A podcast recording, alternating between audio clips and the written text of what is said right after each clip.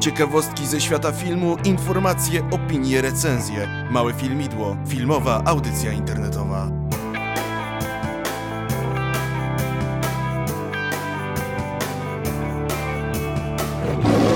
Zaprasza Jan Urbanowicz. Cześć, witajcie w małym filmidle waszej ulubionej internetowej audycji filmowej. To jest odcinek numer 6 nowej odsłony tego wszystkiego. Fajnie znowu usiąść przed tym mikrofonem. Te tygodnie mijają dosyć szybko i z tygodnia na tydzień nie mogę się doczekać, żeby właśnie tutaj usiąść, porozmawiać o czymś związanym z kinem, o filmach, o ciekawostkach, o newsach, o muzyce filmowej i to wszystko znajdzie się tradycyjnie właśnie w tym odcinku. Było parę y, rzeczy, które się wydarzyły właśnie w minionym tygodniu. O tym wszystkim opowiem Wam y, w informacjach. Ale o czym będzie jeszcze w tym odcinku? Będzie o pewnym filmie, o dosyć głośnym filmie, który wszedł na nasze ekrany w piątek. Jest to taki typowy blockbuster w reżyserii Michała Zatoki, zwanego za oceanem, a właściwie za tą zatoką, Michaelem Bayem, ponieważ na ekrany naszych kin weszła czwarta część przygód Transformerów. Film, który wywołuje spore emocji, zarówno negatywnych, jak i pozytywnych. Są kontrowersje, nie tylko za granicą, ale także e, u nas i to i wśród takich typowych widzów, a także w tym naszym takim amatorskim gronie krytyków, że się tak wyrażę, chociaż wszyscy podkreślam, że nie jesteśmy krytykami, ale e, zarówno ja, jak i sfilmowani, jeszcze parę innych osób mamy swoje, swoje zdanie. E, o tym, czy film mnie się podobał, to usłyszycie później. Gościem będzie tutaj Szymon Adamus z podcastu Masa Kultury. Jedna druga to podcastu, ale również znany jako Obywatel HD. Wejdźcie sobie koniecznie na jego bloga obywatelhd.pl. Szczególnie powinien Was on zainteresować, jeżeli chcielibyście sobie kupić na przykład nowy telewizor, bo on tam właśnie o takim, głównie o takim sprzęcie pisze. E, telewizory e, wszelkiej maści i jeżeli szykujecie się do zakupu, to polecam bardzo, bardzo serdecznie. Tam znajdziecie na pewno odpowiednie informacje. Ale dobra, nie będę przedłużać. Zapraszam Was serdecznie na odcinek. Myślę, że może być całkiem fajny.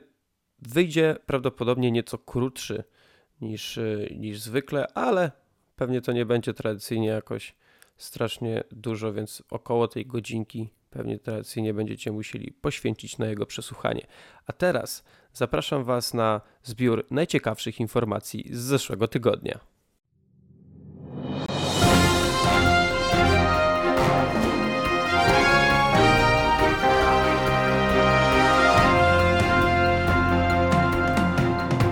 Tom Hardy oficjalnie dołączył do obsady filmu The Revenant w reżyserii Alejandro Gonzaleza Inarritu. W filmie na podstawie powieści Michaela Punky zagra również Leonardo DiCaprio. Jest to XIX-wieczna historia człowieka, który postanawia zemścić się na ludziach, którzy pozostawili go na pewną śmierć po tym, jak został zaatakowany przez niedźwiedzia grizzly. Premiera na jesieni 2015 roku. Roman Polański pragnie nakręcić swój kolejny film w Polsce. Opowiadałby on o XIX-wiecznym francuskim oficerze niesłusznie oskarżonym o szpiegostwo. Zanim jednak zostanie podjęta decyzja o produkcji filmu w kraju nad Wisłą, Polański musi mieć pewność, że nie grozi mu ekstradycja do Stanów Zjednoczonych.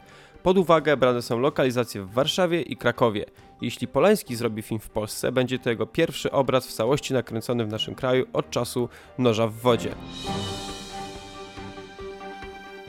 Pojawiła się plotka, iż następnym filmem Ridleya Scotta nie będzie Prometeusz 2, lecz produkcja pod tytułem Marsjanin.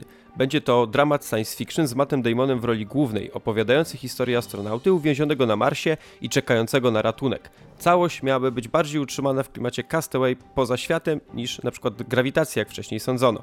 Premiera planowana jest na 2015 rok. Produkcja najnowszej części przygód Jamesa Bonda została opóźniona o dwa miesiące na grudzień bieżącego roku. Opóźnienia związane są z koniecznymi poprawkami w scenariuszu. Film ma zadebiutować na europejskich ekranach pod koniec października 2015. W zeszłym tygodniu zmarł aktor Eli Wallach, znany przede wszystkim z ról w westernach Dobry, Zły i Brzydki oraz Siedmiu Wspaniałych. Legendarny aktor miał 98 lat, a z kinem związany był od ponad 60. Pozostawił po sobie wiele znakomitych i niezapomnianych ról, za które dziękujemy mu z całego serca.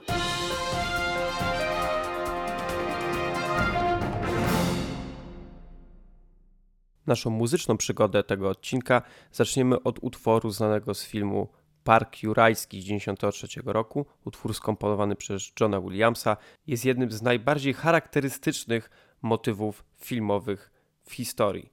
Zapraszam Was na odsłuch, a my z powrotem słyszymy się już za kilka minut.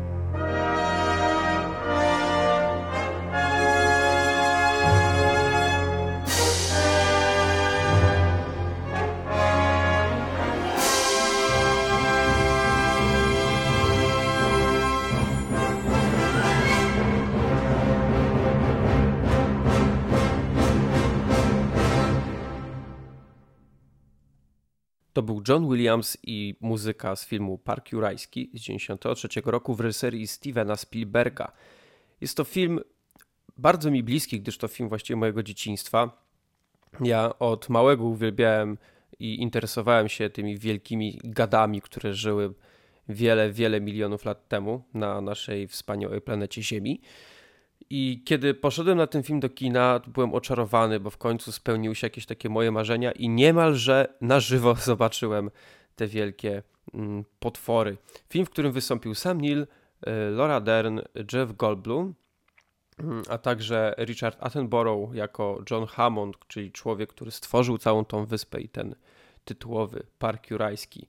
Jest to film niezwykle y, widowiskowy, no, wspaniały wręcz, który pomimo swojego wieku, bo ma już 21 lat, nadal zachwyca sposobem realizacji, efektami specjalnymi, a w przyszłym roku mm, czeka nas część czwarta, tak, bo ten film już się do, doczekał dwóch kontynuacji. Pierwsza nadal pozostaje oczywiście najlepsza, najlepszą częścią. Dwójka, mm, czyli Park Jurajski Zaginiony Świat jest no, troszkę gor, gorsza, bo tam mm, film cały był oparty na Jeffie Goldblumie, którego mimo, że uwielbiam, to jednak chyba nie podołał temu wszystkiemu. W trzeciej części już się pojawia znany z pierwszej e, Sam Neill. Właśnie trzecia część klimatem bardziej przypomina pierwszą, więc jest, jest bardzo, bardzo fajna. No, czekamy na część czwartą, ale to do przyszłego roku pozostanie nam poczekać. A teraz zapraszam Was na odsłuchanie kilku filmowych ciekawostek. Ciekawostki filmowe.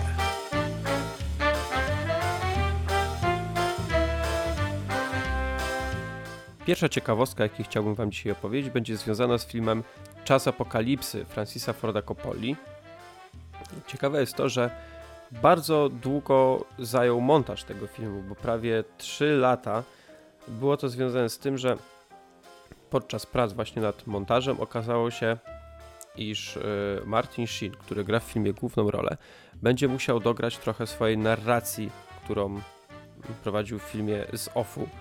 Jednak Martin Sheen nie miał czasu za bardzo na to i Coppola zadzwonił mm, do brata Martina Sheena, Joe Esteveza, aby nagrał mm, te niezbędne fragmenty za niego, gdyż mieli bardzo podobne głosy, więc nie było raczej z tym problemu, a nawet y, Joe Estevez już wcześniej za swojego brata nagrywał mm, niektóre ścieżki podczas kręcenia filmu, gdyż Martin Sheen właśnie podczas pracy na planie miał y, atak serca i był na jakiś czas wyłączony y, z produkcji.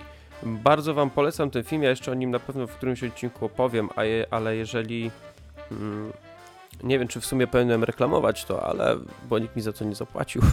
Ale myślę, że, że to jest ciekawa informacja, bo teraz w, jednej, w sieci jednych ze sklepów y, w Polsce, oczywiście chodzi mi o Empik, w którym ogólnie filmy są drogie, ale teraz jest ciekawa promocja, bo można kupić Czas Apokalipsy na, na Blu-rayu za 65 zł, w, w, chyba, ale chyba tylko w opcji wysyłkowej i dostaniemy dwa dwa filmy, właśnie dwie płyty Blu-ray. Pierwsza to będzie Czas Apokalipsy, e, ta wersja kinowa, a druga to Czas Apokalipsy Powrót, który jest wersją reżyserską. Bardzo Wam polecam, e, jeżeli jeszcze nie macie w swojej domowej filmotece. Druga historia jest związana z filmem Szczęki Stevena Spielberga z 1975 roku. I tam jest taki bohater, który się nazywa Quint. On jest tym człowiekiem, który zostaje wynajęty, żeby pomóc upolować tego wielkiego rekina. I początkowo pomysłem, żeby przedstawić tą postać, mm, było to, iż y, Quint będzie sobie siedział w kinie i oglądał Moby Dicka z 56 roku z Gregorym Peckiem w roli głównej.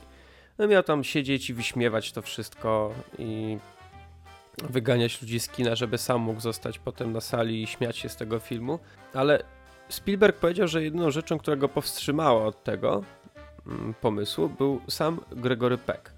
Peck miał część praw y, do, do filmu właśnie Moby Dick i Spielberg z, zwrócił się y, z prośbą o pozwolenie na wykorzystanie y, filmu w Szczękach, ale Peck odmówił Ale nie dlatego, że uważał to za zły pomysł, tylko Peck bardzo nie lubił swojego występu w Moby Dicku, nie był zadowolony z tej roli i po prostu nie chciał jeszcze raz go oglądać. Sergio Leone, twórca mm, tej dolarowej trylogii westernowej, y, w roku 1984 stworzył film Dawno temu w Ameryce.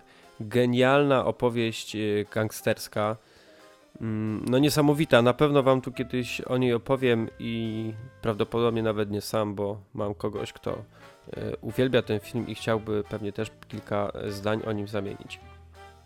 Producent filmu Alberto y, Grimaldi przeczytał scenariusz. Odpisał do Sergio Leone, że no, nie może tak być. Bo ten film jest po pierwsze za długi. On ostatecznie trwał ponad 4 godziny, ale w scenariuszu trwał 5. I niestety dla, dla amerykańskich dystrybutorów to jest stanowczo za dużo i on musi być ścięty do dwóch. Y, dodatkowo mm, jeden z głównych bohaterów był według yy, Grimaldiego zbyt negatywny dla amerykańskiej publiczności, bo za, zabija on ludzi bez powodu, czy gwałci kobietę. I powiedział Grimaldi, że jeżeli powiedział, nawet zażądał, że jeżeli nie będzie ten scenariusz przerobiony, to on filmu nie wyprodukuje. No i tak się stało, że go nie wyprodukował. A co ciekawsze jeszcze, jeśli chodzi o ten film, Mm, a właściwie o samego Sergio Leone, to brał on, to był on brany pod uwagę na początku, żeby wyreżyserować Ojca Chrzestnego w 72, ale odmówił, czego później bardzo, bardzo żałował, ale został zainspirowany mm, tym filmem i sam postanowił, że zrobi jakiś film gangsterski a niewątpliwie duży wpływ na to, jaką formę ma dawno temu w Ameryce, bo tam jest dużo retrospekcji, yy, była zastosowana właśnie ta technika w Ojcu Chrzestnym 2. To go zainspirowało i postanowił wykorzystać retrospekcję właśnie w swoim filmie gangsterskim stworzonym 10 lat później. Teraz chciałbym, żebyśmy wysłuchali sobie piosenki z filmu Co jest grane Davis, czyli ostatniego filmu braci Cohen z zeszłego roku. Piosenka będzie nosić tytuł Fairly Well Ding Song w wykonaniu Oscara Isaaca i Markusa Mumforda. Zapraszam Was serdecznie.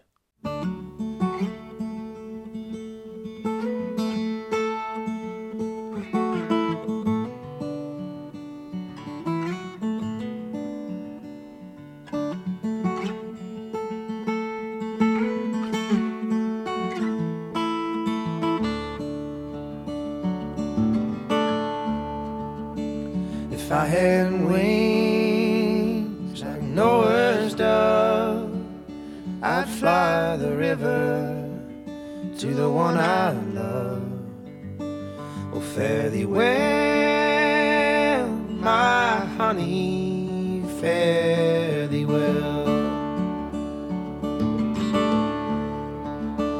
Well, I had a man, long and tall He moved his body like a cannonball.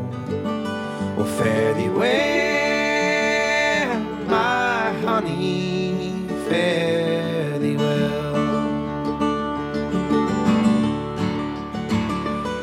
remember one evening in the pouring rain, and in my heart was an aching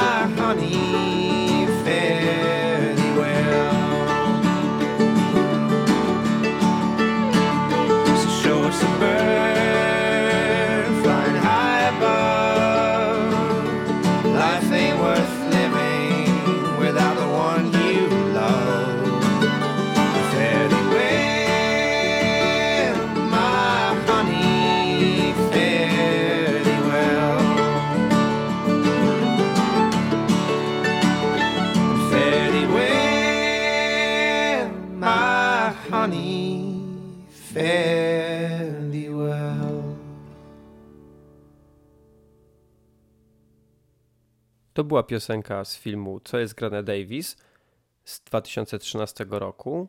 Ostatni, jak na razie, film e, braci Cohen, w których wystąpił Oscar Isaac, Carey Mulligan, John Goodman i jeszcze kilka znakomitych aktorów. Pojawia się tutaj nawet Justin Timberlake.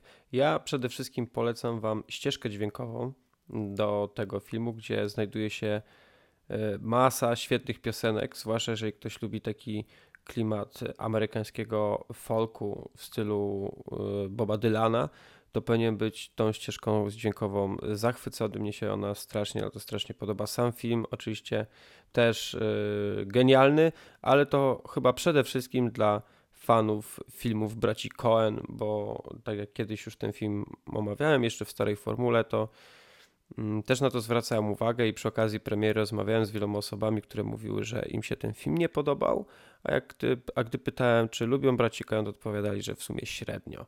A ci, którzy y, chwalą sobie ich kino, byli tym filmem przynajmniej usatysfakcjonowani. Więc myślę, że warto go obejrzeć, jak tylko wyjdzie na DVD, a wychodzi y, w tym miesiącu, bodajże jakoś w połowie y, lipca z jedną, w jednej z gazet. Więc ja na pewno kupię, Wam też to polecam. A teraz zapraszam Was serdecznie na premierę, czyli na Transformers Wiek Zagłady. Tam porozmawiam sobie z naszym gościem o tym filmie i myślę, że część z Was możemy do niego zachęcić, a przynajmniej powiemy, komu może się on spodobać.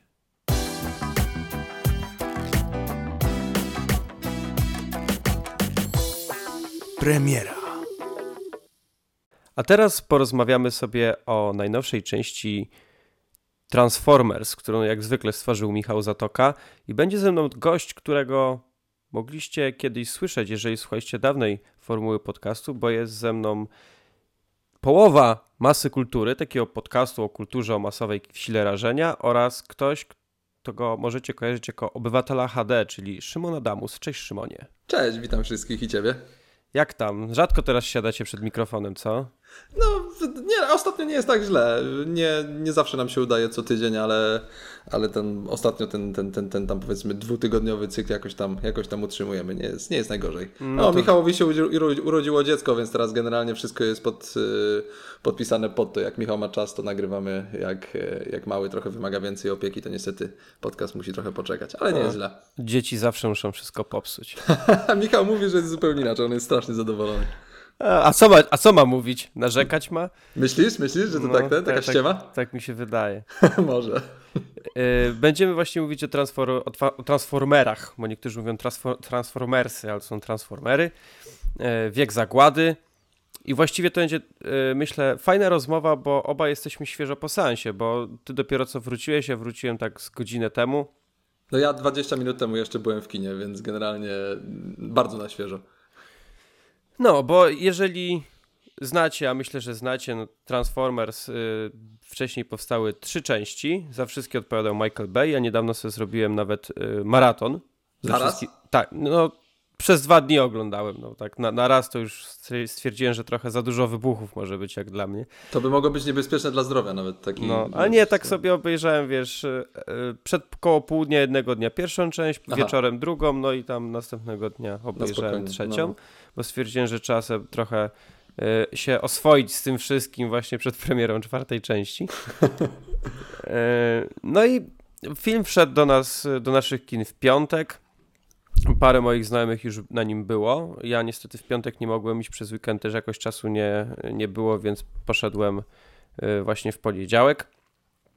No i opinie były różne. Głównie był hejt, że nie, to jest strasznie złe, to jest dno, a niektórzy mówili, że no Michael Bay, no Transformers, no trzeba tu się spodziewać.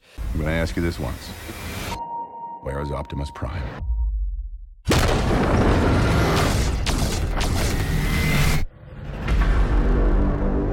After all we have done, humans are hunting us. But I fear we are all targets now. What is that? Who sent you here? I no cóż, jak skończył się seans, to mogę powiedzieć tak. Ten film ma naprawdę e, sporo wad z takiego patrzenia pod kątem filmowym, że jak patrzysz na to film jako, jako jakieś dzieło, no to to ma wad kupę. Yy, ale jeżeli patrzy się na to jako fan mm, całej tej serii i fan w sumie filmów Michaela Baya, który wiadomo, filmy miał i lepsze i gorsze. Kiedyś robił bardzo dobre filmy, a potem to już tak troszkę, troszkę gorzej mu to szło i, cho i chodziło tylko o efektywność. W miarę jak mu rósł budżet, to mu spadała jakość trochę. No, niestety tak, ale pod tym kątem to ten film w sumie niewiele różni się od poprzednich, więc jeżeli komuś się podobały poprzednie, to e, ten też powinien przypaść mu do gustu, ale największą wadą tego to jest długość. Ten film, na to jak on został napisany, jest stanowczo za długi, bo trwa chyba 2 godziny 45 minut. No jest rzeczywiście długi, chociaż wiesz co, ja, ja strasznie się tego bałem, bo e, wczoraj między innymi e, nie było dobrych miejsc w kinie, ale nawet jakby były, to nie wiem, czy bym poszedł, bo miałem iść o 21.30, jak sobie przeliczyłem, że wrócę do domu na pierwszą w nocy, to stwierdziłem, że to jest trochę masakra. Ale powiem Ci, że ja tak bardzo nawet nie czułem tego w kinie że to jest aż 2,45. Jakoś tak e, zleciało mi dosyć szybko. No, byłem też przygotowany, co tam się będzie działo w tym kinie, no bo wiadomo, no, Transformery i Michael Bay. Ale jakoś nie, nie, nie wynudziłem się. Ty, ty już pod, pod koniec się nudziłeś? Nie, to nawet nie chodzi o to, że się nudziłem, tylko. Mm, I pod koniec, pod koniec nie, no bo pod koniec to już była akcja w sumie, tylko mhm. Y, niektóre momenty były takie, że ja bym je mógł y, pominąć. No, no. Że tak na 2,45 to tak z pół godzinki bym z tego filmu przynajmniej wyciął. I wtedy byłoby według mnie już idealnie po, po, po, pod tymi względami, ale nie uważam, że to jest film, na którym się nudziłem. Nie no. nudziłem no. się na nim. Oglądałem go i obejrzałem tak, ojej, dobra, minęły 2 godziny 45 minut, no spoko. Yy, no i tak, w tej serii to jest jakby reboot i kontynuacja jednocześnie. Tak. E, bo jednak jakieś drobne nawiązania do poprzedniej trylogii są, a zwłaszcza do trzeciej części, ale to nie są takie nawiązania, e, że nagle zobaczymy jakiegoś dawnego bohatera czy, czy coś, tylko po prostu jest to, jest to wspomniane. Wspomniana jest akcja, która działa się w trzeciej części filmu. No i mamy nowych bohaterów, bo nie mamy już e, nastolatka, który biega ze swoją laską i ucieka przed robotami, tylko mamy Marka Wahlberga, gwiazdę przecież, kina akcji, który jest ojcem. E, oraz, oraz dwudziestolatka, który lata ze swoją laską. No tak, ale on już nie jest takim tym głównym, głównym bohaterem. No tak. No i laskę też mamy nową. No ale pomimo tego jest parę takich e, dobrych twarzy aktorskich, bo jest Stanley Tucci. Który jest chyba najlepszą częścią pod względem aktorskim tego filmu. E, tak, zwłaszcza, zwłaszcza humorystyczną, ale do tego jeszcze przejdziemy jest, y, jak, jak się ten aktor nazywa? E, Kelsey Grammer. Kelsey tak? Grammer, tak, mhm. którego możecie kojarzyć z serialu Frasier. No i jest jeszcze ten Titus Welliver. Mhm. On, on we wszystkich serialach czy filmach zawsze tego złego gra. On zawsze o, z taką twarzą daj spokój. Typa spod ciemnej gwiazdy, który zawsze musi coś namotać w całej fabule. No i są nowe głosy, to jest też fajne, bo tu dwóch fajnych aktorów wskoczyło do no tak, głosu. Tak, jest, jest John Goodman. No właśnie i ten... Yy, Ken, Ken Watanabe jeszcze tak, jest. Tak, dokładnie. Więc mhm. tutaj tak, yy, z tego co pamiętam, to w poprzednich częściach chyba nie było jakoś takich znanych aktorów, jeśli chodzi o dubbing. E, no byli znani e, fanom e, Transformerów i jeszcze był Megatrona, Megatronowi podkładał Hugo Weaving, jeśli dobrze pamiętam. Ale Optimusa Prime od zawsze, zawsze, zawsze mm, podkłada ten sam aktor Peter Cullen i to jest taki mały kult wśród fanów Transformerów, bo to były i kreskówki i tak dalej. To jest, i to jest ubóstwiany aktor dla ludzi, którzy kochają to, to uniwersum. I on jest od zawsze. Ale tak poza tym to rzeczywiście, masz rację. A, a wracając do, do tych nowych postaci, to John Goodman był rewelacyjny, bo Ken Watanabe to tam on, on strasznie ma słaby angielski, zawsze jak go słucham to jest takie śmieszne, bo on tak mówi taką umaną angielszczyzną trochę, przynajmniej tak to brzmi. Ale John Goodman był rewelacyjny. No i, i on grał taką... Yy, jeszcze podkładał głos pod takiego robota, że w sumie jak na niego patrzyłeś, to wyobrażaj sobie tego Johna Goodmana, prawda? Tak, tak, tak, dokładnie, dokładnie. No dobra, ale co, my, co myślisz tak ogólnie o tym filmie? Jakie było, jak skończył się seans, to co sobie pomyślałeś? To znaczy, powiem ci tak... Yy Ja nie do końca rozumiem, bo jest w sieci teraz taki straszny hejt na ten film. Rotten Tomatoes, oceny tam super mega niskie i tak dalej. Ja do końca tego nie rozumiem, bo e, ja, ja bym to mógł zrozumieć i zaakceptować, gdyby to był pierwszy film serii, ale to jest czwarty film, czwarty film robiony przez Michaela Beya. Nie wiem, dziesiąty film może w karierze tego reżysera, który wygląda mniej więcej tak samo, to znaczy jest, są dwie godziny wybuchów, a tutaj dwie i pół godziny wybuchów. I i ja nie wiem, czego się ludzie spodziewali idąc do kina. Ja idąc do kina spodziewałem się, że będę miał, y, nie wiem, powiedzmy pół, pół godziny ekspozycji, a później będą wybuchy. Spodziewałem się, że będą mega dziury fabularne. Spodziewałem się, że będą sztampowe, y, idiotyczne postaci i głupie teksty. I i, słuchaj, to dostałeś. No, I to dostałem. I, I to nie jest, tak jak mówiłeś na początku, to nie jest żadne wybitne kino, wręcz przeciwnie. Ale jeśli idziesz z takim nastawieniem na ten film, no to ja nie wiem, jak się można nim rozczarować, bo to jest absolutnie dokładnie to samo, co poprzednio, tylko po prostu więcej, z większym budżetem i większą ilością efektów specjalnych. A do tego z czymś, co strasznie ucieszyło mojego kumpla, z którym byłem. Wreszcie 3D, które jest udane. Nie wiem, jak w tym kinie A to ja, byłem, ja nie wiem, bo ja byłem na 2D akurat. A, aha, aha. Wiesz co, no ja byłem w IMAXie. Jeśli jest jakiś film na 3D, na który idę, to zawsze idę do IMAXa. I kurde, no naprawdę, no jeden z fajniejszych filmów pod względem 3D. Przynajmniej, przynajmniej w IMAXie, nie wiem jak w innych kinach, ale no cały czas praktycznie było widać te efekty, a do tego zrobione tak w miarę z głową. Więc y, słuchaj, no jak dla mnie ten film jest taki, jak się spodziewałem. Był głupi, ale, ale wybuchowy.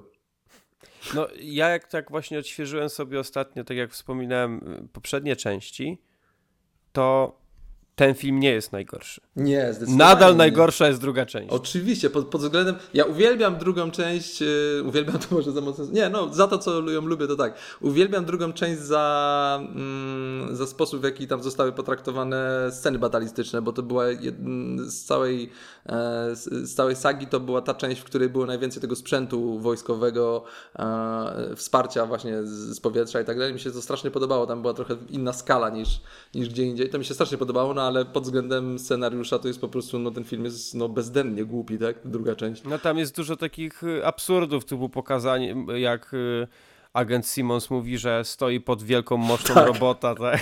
No. Y, a tu, tutaj, tutaj o dziwo w sumie takich rzeczy nie było. Jedyne co, taki, taki moment jedyny w tej części, który przyjąłem takiego samego facepalma jak w czasie całej drugiej części, to, było, to był moment, w którym autoboty się ze sobą złączyły i zaczęły gadać tymi takimi super stereotypowymi głosami przypasowanymi do super stereotypowej postaci. Jak jest, wiesz, jak jest robot samuraj, to musi gadać jak samuraj, nie? Jak jest robot wielki, no tak. jak John Goodman, to musi gadać jak jakiś tam, nie wiem, kierowca ciężarówki czy coś. To jest tak głupie. Już pamiętam w pierwszej części to było i tutaj niestety do tego wrócili. No ale poza tym rzeczywiście nie było najgorzej. No ja się dziwię, jak czytałem niektóre opinie, czy nawet słuchałem mm, przez weekend osób, które na tym filmie były, nie wiem, w piątek, czy właśnie w sobotę lub niedzielę, e, że nie wiem, na przykład robot jest e, z cygarem. No, no. Albo, albo jakieś takie e, rzeczy, ale tak, tak ja sobie tak siedziałem i myślę sobie, kurczę, to jest film na podstawie zabawek, zabaw, zabawek i animacji. I generalnie takie rzeczy tam były, takie, znaczy nie mówię, że dosłownie te, ale tego typu głupoty, które my możemy tak postrzegać. Ja nie wiem, czego ludzie się spodziewają. No przecież nie spodziewajmy się, że powstaną y, transformery w stylu Batman Nolana, tak? Że go jak najbardziej, że to wszystko jak najbardziej tak zrobić realistycznie.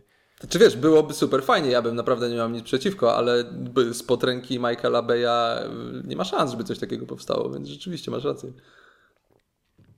No tak jak zresztą ty powiedziałeś, jeżeli ktoś widział poprzednie trzy części i poszedł na czwartą i nagle się spodziewał, że Michael Bay po tym jak zarobił yy, setki ton sałaty, yy, zmieni nagle no sposób no kręcenia filmów. No to, to mhm. jest lekki absurd. No jasne. No jasne. No ale tak jak, tak jak mówiłem, dla mnie ten film, jego największą bolączką dla mnie było, że mógłby być ciut krótszy, yy, i, i wtedy byłby dla mnie troszkę taki bardziej przyswajalny. Mm, ale zauważyłem też, że trochę, trochę się zmieniło właśnie w tej części w porównaniu do poprzednich trzech, czyli jest mniej takiego e, humoru, który tak. był charakterystyczny tak, tak. dla części poprzednich. No, pomijając to, że nie mamy już tych samych bohaterów, którzy, jedno, którzy byli mm, jakby mm, oni przede wszystkim ten humor dawali, mhm. tak jak Richard Simmons czy, e, czy nasz, nasz, nasz główny nastolatek A tutaj właściwie jedyną osobą, która była w jakiś sposób zabawna, był ten Stanley Tucci, ale to też nie od, od samego początku, mhm. tylko bardziej dopiero pod koniec, jak, jak już został tak. Mm, tak całościowo wpleciony w tą akcję. To było nawet ciekawe, bo to był taki, te, te, te, to zagęszczenie jego dowcipów, to, to całe comic relief, dla którego postać Stanleya Tucci'a tam, Tucci tam była.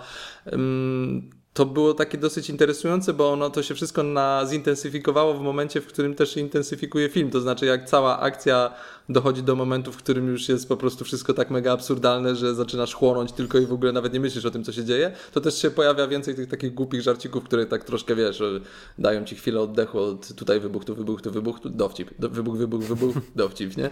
Więc to było nawet w porządku. Rzeczywiście było tego mniej, a, a, a co jeszcze lepsze, było mniej takich kompletnie zidiociałych dowcipów, które się zdarzały w tej serii. No, zwłaszcza w drugiej części. Tak, tak, tak. Bo, bo E, według mnie, no pomijając właśnie brak tego humoru, to chyba ta część najbardziej przypomina trójkę. Y, tak, dokładnie. Ja mam takie wrażenie, że mimo wszystko, jak, biorąc pod uwagę, jak te, jak te, filmy wyglądają, to mimo wszystko Michael Bay się trochę uczy. On generalnie się uczy niewiele i zawsze robi takie same filmy, ale, ale jak się porówna y, właśnie dwie pierwsze części do dwóch ostatnich, Y, to na przykład ten początek, to, to zaprezentowanie postaci, rozbudowywanie jakiegoś tam świata i tak dalej jest całkiem fajne. To jest takie, no.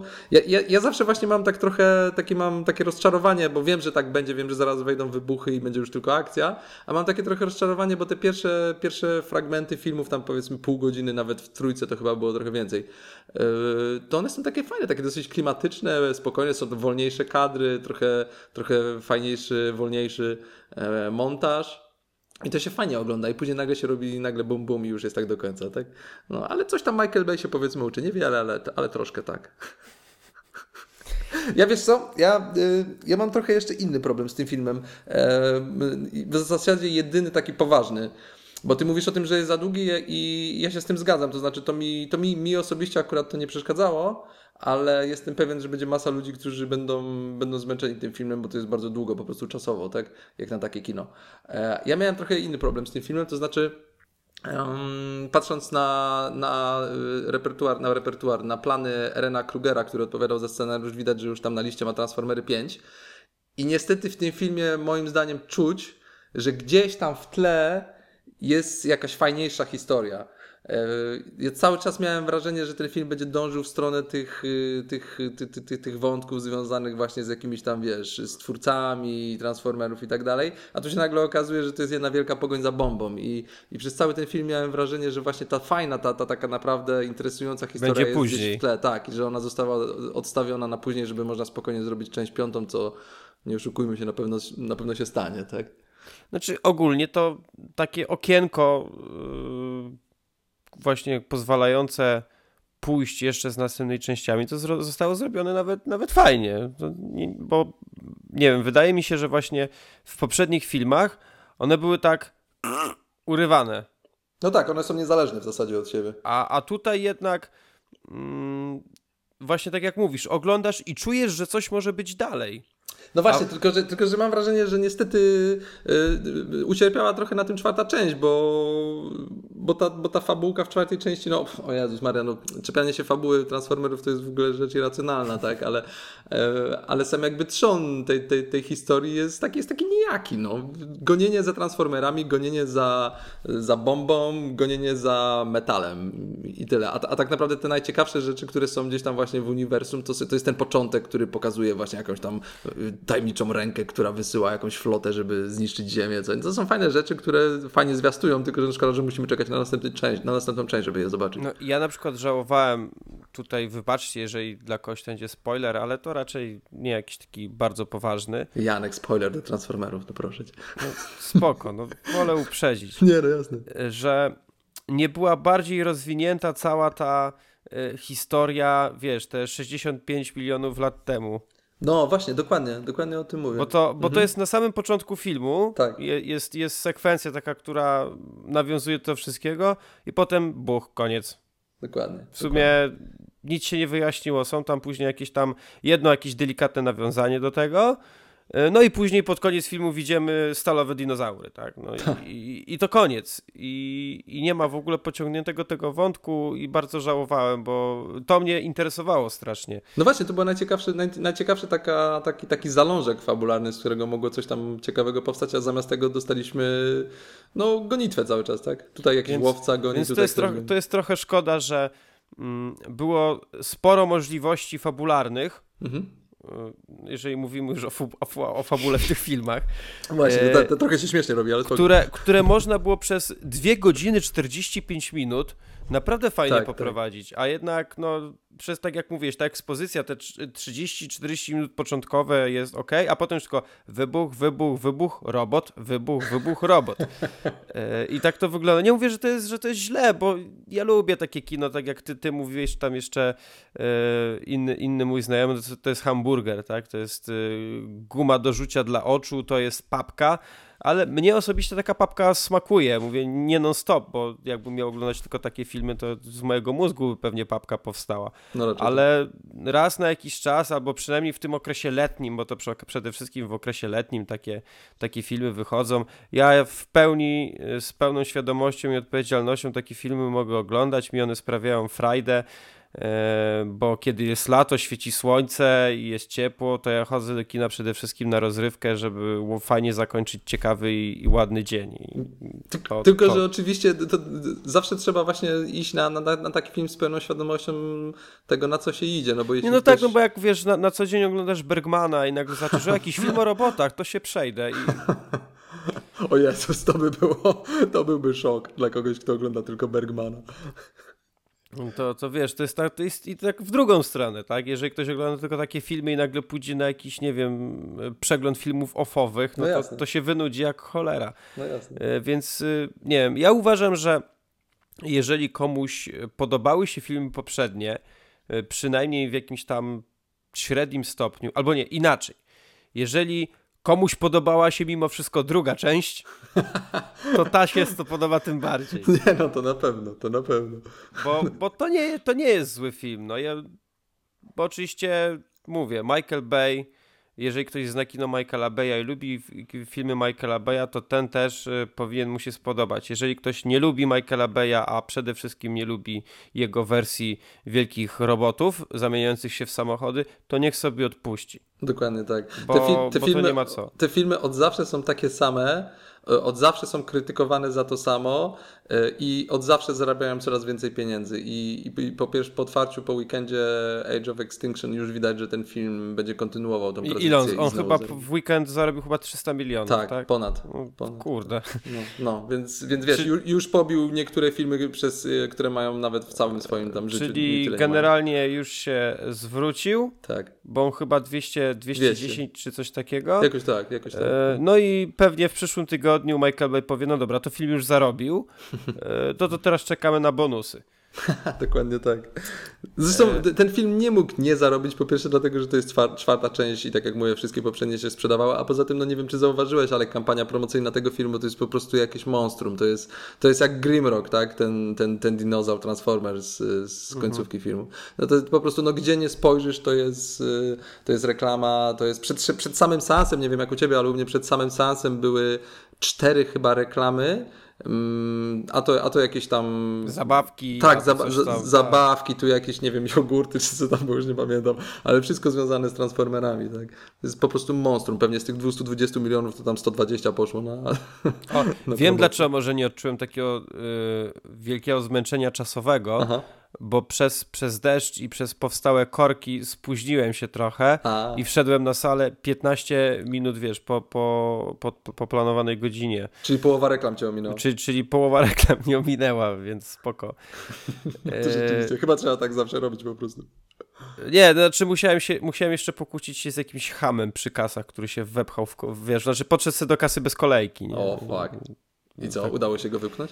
E, znaczy ja go nie wypchałem, tylko podszedłem do niego i się zapytałem, czy jego, proszę, czy pana kolejka nie obowiązuje. On się wie, on się, znaczy taki młody gość jakiś, no. no, no. I tam on z takim, wiesz, uśmieszkiem Amanta do mnie, a co pan tutaj porządku pilnuje? Ja mówię, nie, porządku nie pilnuję, ale czasami pilnuję dobrego wychowania, a skoro pan wchodzi sobie jak, jak do siebie bez kolejki, znaczy, że panu go brakuje, no ale... Dobra. I tam potem zaczął coś pyskować. Nie wyjął tej broni Decepticonów? Nie. No to co, no to Transformery, no generalnie spoko, nie? Tylko, Tak, tak. tylko- Jak zwykle, jak zwykle oczywiście film to jest jeden wielki product placement O, marek ja, samochodowych. A nawet oczywiście Victoria's Secret się. Tak, ja, właśnie. ja, ja, ja miałem Chciałem taki uśmiech, jak to dokładnie. zobaczyłem. I jeszcze ten, i Budweiser Light. Tak. Że piękna Myślę- scena z Budweiserem I Light. myślę sobie, no tak, Michael Bay nie dość, że dla nich coś robi, no to trzeba jeszcze tak troszkę dorzucić, żeby mu jeszcze więcej kasy dali. On jest tym mistrzem. Ale wiesz co?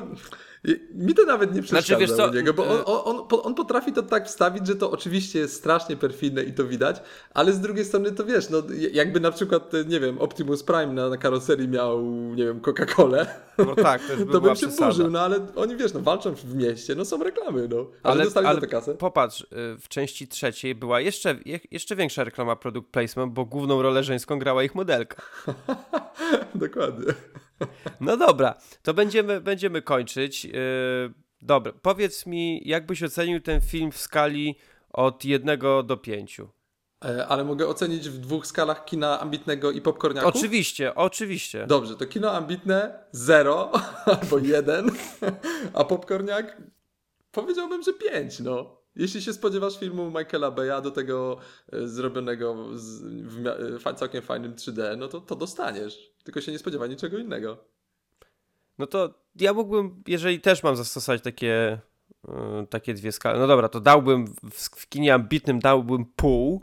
Okej. Za co? Pół za paru aktorów, A no to w sumie prawda. tak, tak naprawdę. To prawda, kilku było nawet Bo- nawet Nawet Mark Wahlberg się fajnie Tak, wyrobił. Mark Wahlberg to tak, jak taki typowy popcorniak właśnie, Tak, to, to tak. ma taki typowy Mark Wahlberg. Ja nie uważam, że Mark, Mark Wahlberg e, potrafi grać tylko w takich filmach, bo on w jakichś tam innych czasami też się sprawdzał, ale, ale to, to mówię, za aktorów dam pół, a jeśli chodzi o, o właśnie taki typowy blockbuster, to dam, nie wiem, masywną czwórę. O, nieźle, nieźle. Bo jeż, oczywiście pod kątem, jeżeli ktoś lubi y, tą franczyzę. No tak, tak, to jest podstawa. Bo jeżeli widzieliście poprzednie części i wam się podobały, to na to idźcie śmiało, jest, jest okej. No tylko przygotujcie się, że no film trwa, mówię, 2 godziny 45 minut i momentami są, e, są takie dłużyzny, które bym jednak pościnał, ale, Mhm. ale no cóż, no Michael Bay, no on poniżej 2,5 nie schodzi. Zresztą to w ogóle, tak, jak mówisz, że jeśli lubicie tą, tą franczyzę, to, to już jest taka bestia, że ona chyba już teraz będzie żyła przez następne 50 lat, nie? Bo teraz już zrobią na pewno kolejną trylogię, a później zrobią restart i będą szli dalej, tak jak myślisz? Czy to takie pieniądze Michael? Michael Bay poszuka jeszcze jakiegoś godnego następcy, że jak on będzie na emeryturze, to już ktoś inny będzie mógł porobić. Dokładnie. Myślę, że jak zarobi dużo kasy i jeszcze wyłoży kasy, to ujrzymy pójść w końcu, w końcu Transformers vs. Godzilla. O, A nie, a, a do tego jeszcze dojdzie Pacific Rim. o Ja, kurde, by, ja bym z chęcią obejrzał taki mashup. to by było coś, coś, coś, coś strasznego pod względem e, zawału serca, który mogłoby wywołać, bo krew by ci tak szybko buzowała w organizmie, że mógłbyś Wyobraź sobie, autoboty łączą siły z robotami z Pacific Rim i walczą przeciwko Godzilli i jego dziecku. Godzillątku? Godzilla Junior? Tak. To o, ja napiszę maila do Michaela Baya, żeby zrobił taki film. Połączył się jeszcze z tym, Dobra. z, z Del Toro. Do... Dobra, to by A Edwards ciekawe. napisze scenariusz. A y, czekaj, czekaj, gość od y, Goyer zrobi, pomoże napisać scenariusz, a Zack Snyder wy, o, wypucuje tych aktorów, żeby dobrze wyglądali. Jedna wielka rodzina. To jest, to, to jest to taki najlepszy blockbuster XXI wieku. Ale swoją drogą to jest w sumie, y, y, y, ty powiedziałeś, że właśnie, że Michael Bay znajdzie jakiegoś godnego następcy. Ja powiem ci, że już się nie mogę doczekać, kiedy ktoś inny zrobi Transformery, bo trochę za dużo już tych filmów. Trochę świeżości by weszło, no, nie? No, no, bo tak jak mówimy cały czas, one są wszystkie takie same te filmy, a fajnie by było, jakby ktoś inny tak pokazał, jak to można troszkę może inaczej zrobić. Przecież to można na pewno inaczej zrobić, Znaczy- może byłoby fajnie. Największą różnicą w tej części, jeśli chodzi o, e, o stronę wizualną, to Optimus Prime wygląda inaczej. Tak. Bo troszkę jest- mniej śrubeczek I ruszających to się. jest jedyna, jedyna zmiana. I w ogóle najbardziej zarobiście wygląda, jak jest najbardziej obszląbany, nie? Na początku, jak jest taki, to wygląda ekstra. Bo wyglądał tak trochę jak, jak w kreskówkach. Tak, tak, tak, dokładnie. Dokładnie. Bardziej. Czytałem A, w ogóle taką, taką opinię, y, najkrótszą recenzję tego filmu, jaką widziałem, że najlepsza rzecz, jaka wyniknęła z y, czwartej części Transformerów, to jest to, że pojawiła się nowa zabawka tego klasycznego, tego, tej klasycznej ciężarówki. A czego się nie robi dla pieniędzy. No dobra, słuchaj, dziękuję Ci bardzo. Dziękuję Fajnie, również. że, że mogłem z kimś porozmawiać o tym filmie, komu też się podobał, a nie tylko słuchać tych, tych hejtów, bo się nasłuchałem tego przez weekend niestety. Bo, ten, bo, bo film Michaela Bay'a jest łatwo nienawidzić, ale mi to już przeszło jakiś czas temu. Dobra, dziękuję Ci bardzo za gościnę. Mam Dzięki za nadzieję, zaproszenie. że, że zagościsz jeszcze kiedyś. Może Michała się uda też od, od małego na chwilę tak odsunąć, żeby pogadał sobie. Myślę się, że, że się uda. Dzięki, fajnie Oby. się rozmawiało. Jak zwykle, jak zwykle się fajnie rozmawiało, a z miłą chęcią jeszcze kiedyś padnę. Fajnie. Dzięki, powodzenia i do usłyszenia. Dzięki, cześć.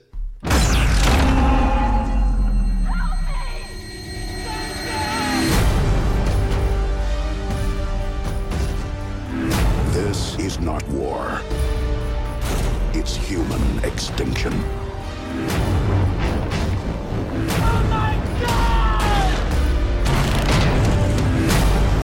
To był Szymon Adamus i nasza wspólna rozmowa o filmie Transformers Wiek Zagłady, najnowsza czwarta już część e, Wielkich Robotów w reżyserii Michaela Beya. A teraz posłuchamy sobie trochę muzyki i będzie to utwór skomponowany przez Hansa Zimmera pod tytułem Time z filmu Incepcja z 2010 roku w reżyserii Christophera Nolana.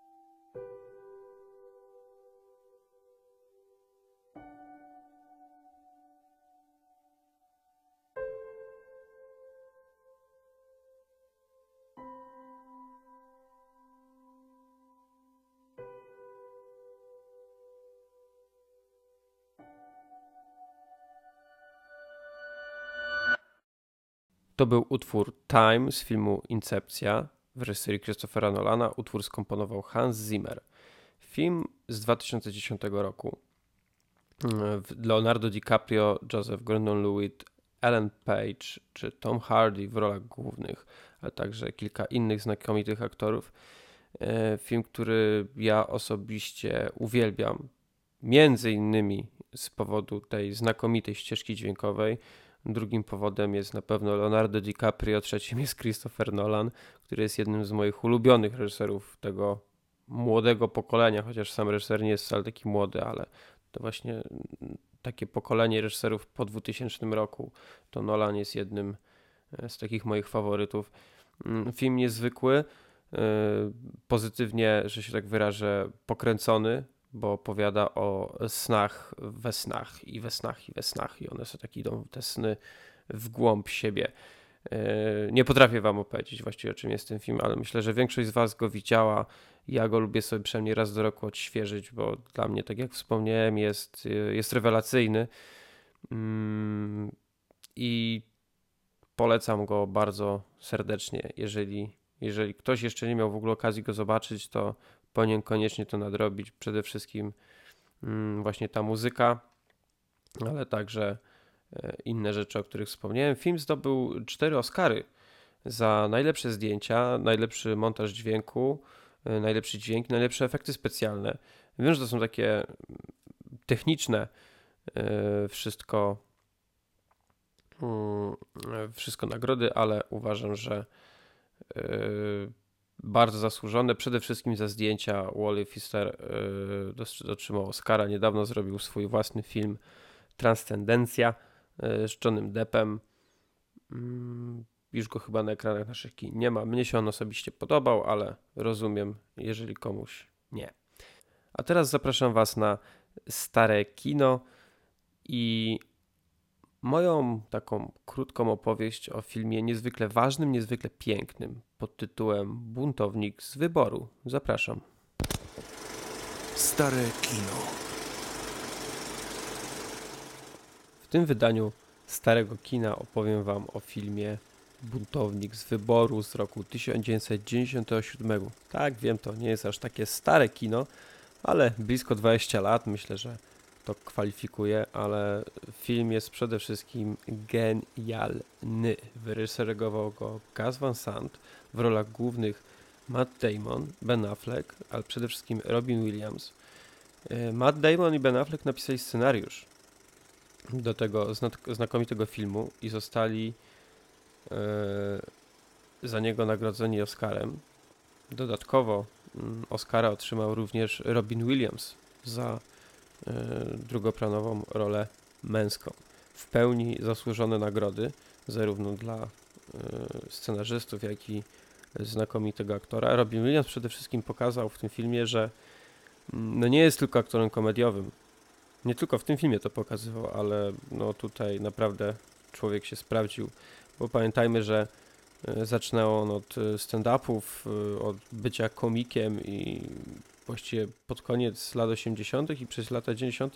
był przede wszystkim angażowany do ról komediowych, znakomitych bądź co bądź, ale e, chyba był powoli szufladkowany.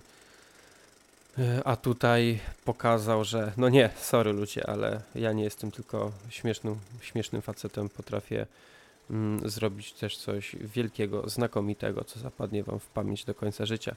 E, film opowiada o Willu, Will Hunting, Oryginalny film nazywa się Good Will Hunting. Mm. Chłopaku, który jest woźnym na uniwersytecie, e, który jest woźnym na uczelni MIT i okazuje się, że jednocześnie jest geniuszem, gdyż e, na uczelni zostaje rozpisany konkurs, aby dokończyć jakieś tam równanie, dowód matematyczny.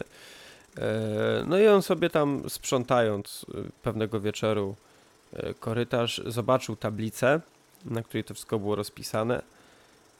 E, no i zobaczył, że potrafi to dokończyć. Dokończył to, został, no, został zauważony przez profesora, który przewodził całym tym e, konkursem i był wielce zdziwiony, że ktoś taki, ktoś z tak genialnym umysłem jest woźnym postanawia go wziąć pod swoje skrzydła. Niestety okazuje się, że Will ma trochę problemów ze sobą. E, problemów takich natury psychologicznej. I zapada decyzja, że trzeba mu pomóc w jakiś sposób. Zostaje o to poproszony dawny kolega tego profesora, z którym mieli prawda parę zatargów i e, ten kolega jest y, psychologiem. Gra go właśnie Robin Williams i mm, po paru problemach, kiedy Will nie chciał chodzić na te spotkania, ale zaczął i bardzo się opierał temu wszystkiemu. Uważa, że to jest głupi pomysł, ale yy, owy lekarz zaczął do niego docierać. Zaczęło wiele rzeczy wychodzić na wierzch. Yy, I nie będę wam opowiadać wszystkiego do końca, bo, bo jeżeli ktoś to nie widział, to nie chce, nie chce psuć takiej cudownej przygody, jaką jest ten film. Yy, jejku, to jest ciężko, wiecie, ciężko się naprawdę opowiada o tak dobrych filmach, bo chciałby się o nich powiedzieć bardzo, bardzo wiele, chciałby się o nich mówić yy, czasami nawet godzinami, bo ja bym z chęcią mógł usiąść i popowiadać o tym filmie bardzo długo, o tym jak on na mnie działał, jak jest dla mnie niesamowity, które kwestie uwielbiam, które z, ujęcia są dla mnie wspaniałe, które sceny całościowo sprawiają, że niemal płacze albo łapie się za głowę, że coś tak cudownego powstało. Mm, I trudno jest to wszystko zawrzeć w tych y, kilku krótkich minutach. Ten film pokazuje y, kilka rzeczy, jeśli chodzi o aktorów. Między innymi właśnie Matt Damon, y, teraz przede wszystkim kojarzony z filmów kina akcji, to tam już pokazał, mając tutaj chyba lat niewiele ponad 20, y, że aktorem jest znakomitym i potrafi wspaniale zagrać taką rolę. Wspomniałem oczywiście już o Robinie Williamsie, że to nie jest tylko y, zabawny pan, który godzinami potrafi nas rozśmieszać, ale także znakomity aktor dramatyczny. No i Ben Affleck. Ben Affleck tutaj ma rolę taką długoplanową, ale dość istotną dla całej e, fabuły filmu. I ja zawsze między innymi na ten film się powołuję, kiedy ktoś mi mówi, że Ben Affleck, który będzie Batmanem w najbliższym czasie, nie sprawdzi się w tym filmie, a ja zawsze poruszam buntownika z wyboru, jeżeli mam powiedzieć, że Ben Affleck dobrym aktorem jest i, i, i są takie ze dwie, trzy scenki w buntowniku z wyboru, że jak się przyjrzymy, to widzimy właśnie to jego wspaniałe aktorstwo. Mm, bardzo podobają mi się dwie improwizacje, które zostały w tym filmie nakręcone. Pierwsza to jest kiedy Robin Williams i Matt Damon spotykają się w swoim, y, właśnie w Robin Williamsa gabinecie y, i zaczynają rozmowę. I Robin Williams opowiada o swojej żonie zmarłej i jest taka taka kwestia, że kochał w niej takie drobne rzeczy, na przykład to, że puszczała bąki przez sen. I ten tekst był improwizacją Robina Williamsa i Matt Damon prawdopodobnie dlatego tak bardzo się w tej scenie śmiał, a jak się dobrze przyjrzymy, to zobaczymy, że właśnie w tej scenie delikatnie zaczyna drżeć kamera i jest podejrzenie, że operator też zaczął się śmiać. Yy, tak samo na końcu jest yy, coś takiego, jak Robin Williams wypowiada takie, taką bardzo fajną kwestię. Ona oczywiście będzie się wiedziało, o co dokładnie chodzi, jak się oglądało film. I ona jest taka dosyć ważna, jeśli chodzi o nawiązanie do, mm, do, do, do tego, co się działo wcześniej. On wypowiada takie, ten sukinsyn ukradł mi kwestię. I to jest, y, to jest tekst, który jest jednym z takich y, najbardziej zapadających w pamięć z tego filmu i też on był improwizacją Robina Williamsa. Widać, że Robin Williams lubi takie rzeczy i bardzo dobrze mu to wychodzi. Mm, ale tak podsumowując, film cudowny, genialny, przewspaniały i mógłbym tu jeszcze wielu takich y, słów używać, żeby go opisać. Tak jak mówiłem, trudno jest o nim opowiadać w tak krótkim czasie. E, wspaniałe zdjęcia, wspaniała muzy muzyka jest cudowna w tym filmie. E, no, wspaniałe aktorstwo, cudny jest ten scenariusz, rewelacyjna reżyseria I myślę, mm, myślę, że, to jest to, że jest to jeden z najznakomitszych filmów Robina Williamsa przede wszystkim. Pierwszym jest omawiany w zeszłym tygodniu film Stowarzyszenie Umarłych Poetów z 1989 roku, no i potem tutaj e, 8 lat później Buntownik z Wyboru i Robin Williams pokazał, na co go stać. Obejrzyjcie ten film koniecznie. Ja go niedawno sobie odświeżyłem, kiedy leciał akurat y, w telewizji jakoś tak z dwa miesiące temu i byłem nim zachwycony i oczarowany. Jeżeli miałbym go oceniać w jakiejkolwiek skali, to to zawsze będzie Max. Y, bo pamiętam jak ten film obejrzałem pierwszy raz jakoś chyba właśnie w 98 roku chyba go po raz pierwszy obejrzałem. 98 albo 99 rok, czyli tak dosyć y, szybko po premierze i zrobił na mnie on niesamowite wrażenie. Byłem nim oczarowany i potem, kiedy zacząłem o nim trochę czytać i właśnie o tym, że to Matt Damon i, i Ben Affleck, wiecie, no miałem wtedy niewiele ponad 10 lat, więc nie zwracałem trochę uwagi na takie rzeczy, ale jak zacząłem, że to oni napisali ten scenariusz, no to, to w duszy biłem e, brawo e, dla nich. Obejrzyjcie koniecznie Good Will Hunting, Buntownik z wyboru, e, znakomite kino, klasyka już chyba i jeden z najlepszych filmów, jaki widziałem w życiu, jeden z moich ulubionych. Polecam wam go serdecznie, obejrzyjcie, jak tylko będziecie mieć okazję. No i to by było na tyle, jeśli chodzi o odcinek w tym tygodniu. Mam nadzieję, że wam się spodobał. Yy, no wiem, że był tylko jeden gość, a właściwie rozmowa z gościem była tylko jedna o filmie Transformers, ale wydaje mi się, że powiedzieliśmy, komu przynajmniej ten film się może spodobać i dlaczego może się spodobać, ale też podkreślmy, dlaczego nie. Więc y, mam nadzieję, że ułatwimy decyzję Wam, czy wybrać się, czy, czy się nie wybierać na ten film. Ja osobiście, tak jak wspominałem, byłem z niego zadowolony i na pewno go sobie kupię, żeby uzupełnić kolekcję przygód o wielkich robotach. No a teraz, y, co wchodzi do kina w tym tygodniu?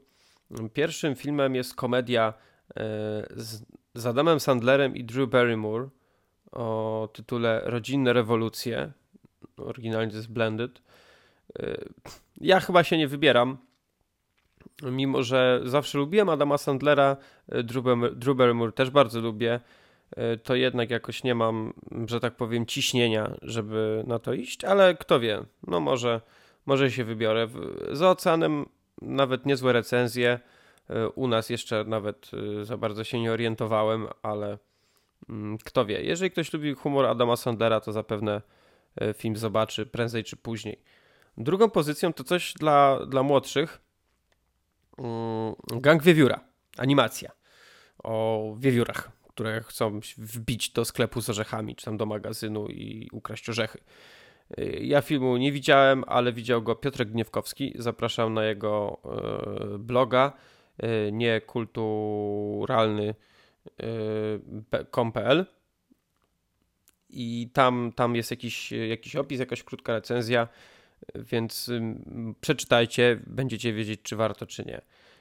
Y, kolejnym filmem jest horror, w którym gra Eric Bana i Edgar Ramirez. Zbaw nas ode złego. Horror o egzorcyzmach. Mm, zwiastun ciekawy mimo że horrory w ostatnich latach w ogóle mnie nie, nie biorą, że się tak wyrażę. Horrory jakoś nie są dla mnie straszne.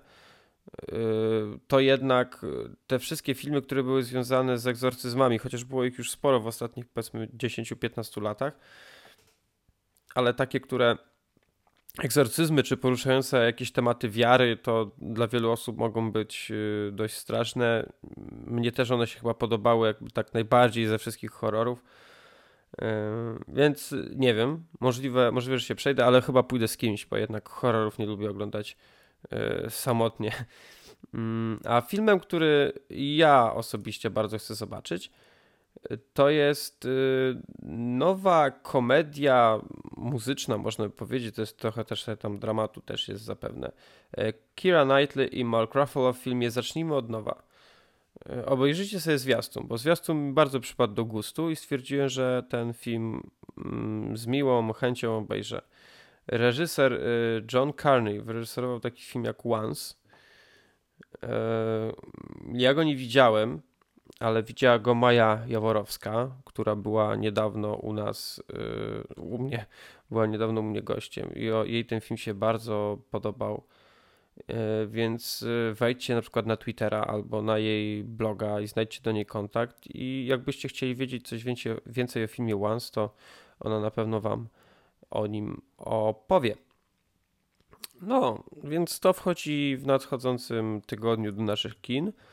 E, mam nadzieję, że w następnym odcinku za tydzień jedna z tych premier się pojawi, przynajmniej jedna. Mm, no i chyba wypada już kończyć ten odcinek.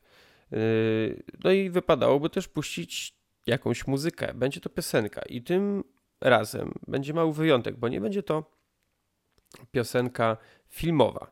Czy na pewno była w jakichś filmach, ale ona przede wszystkim kojarzy mi się z serialem, gdyż yy, w tym tygodniu zakończył się pewien serial mm, w Stanach pod tytułem Californication, w którym grał rolę główną David Duchowny, Hank Moody, jego bohater, pisarz, alkoholik, y, seksoholik i człowiek, który przez kilka ładnych lat, przez kilka sezonów starał się pojednać ze swoją ukochaną, mieć szczęśliwą rodzinę, ale jednak przez różne rzeczy mu to nie wychodziło. Y, to jest dla mnie ważny serial, bardzo, bardzo go lubiłem, towarzyszył mi przez te wszystkie lata, oglądałem go właściwie od samego początku, jak był emitowany. Y, w teorii powinien się skończyć parę sezonów temu, bo było ich e, bodajże 7 i już był trochę przynudzał w pewnych momentach, momentach, chociaż to była taka sinusoida. Jeden sezon był lepszy, drugi gorszy, potem znowu lepszy. Najlepsze i tak są według mnie pierwsze dwa.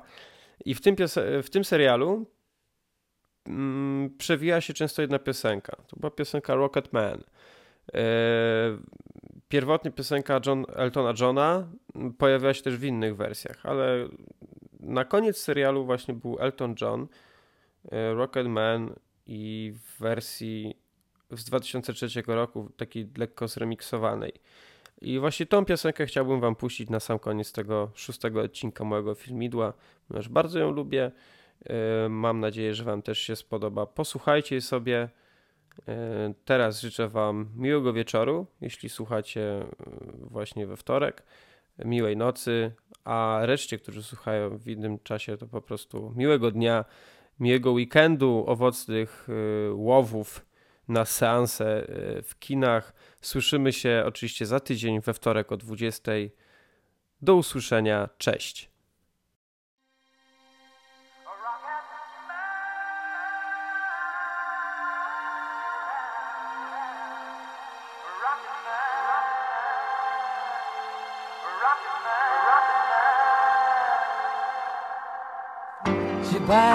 Bags last night pre-flight.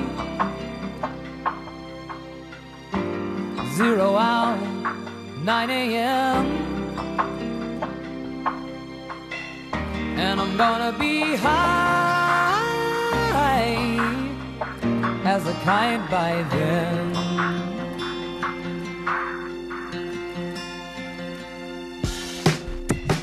I miss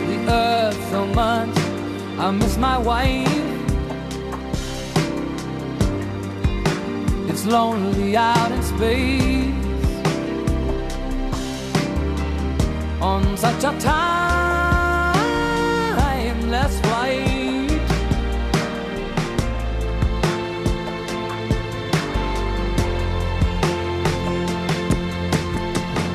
And I think it's gonna be long, long touchdown brings me round again to find I'm not the man they think I am at home. Oh no, no, no.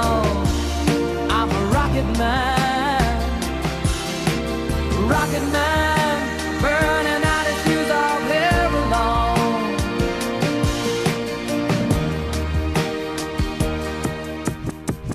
Mars ain't the kind of place to raise your kids.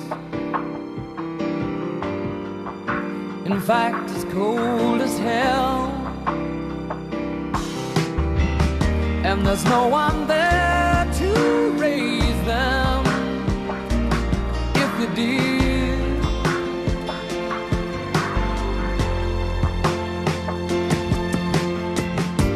And all the science I don't understand. It's just my job five days a week.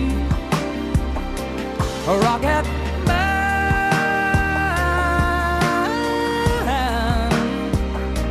a rocket man.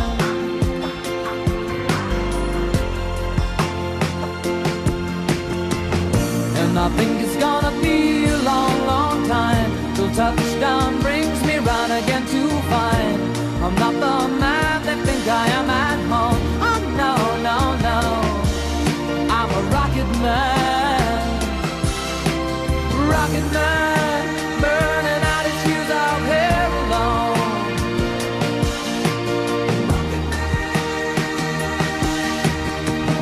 And I think it's gonna be a long, long time till touchdown brings me again to find I'm not the man think I am at home. Oh no, no, no, I'm a rocket man,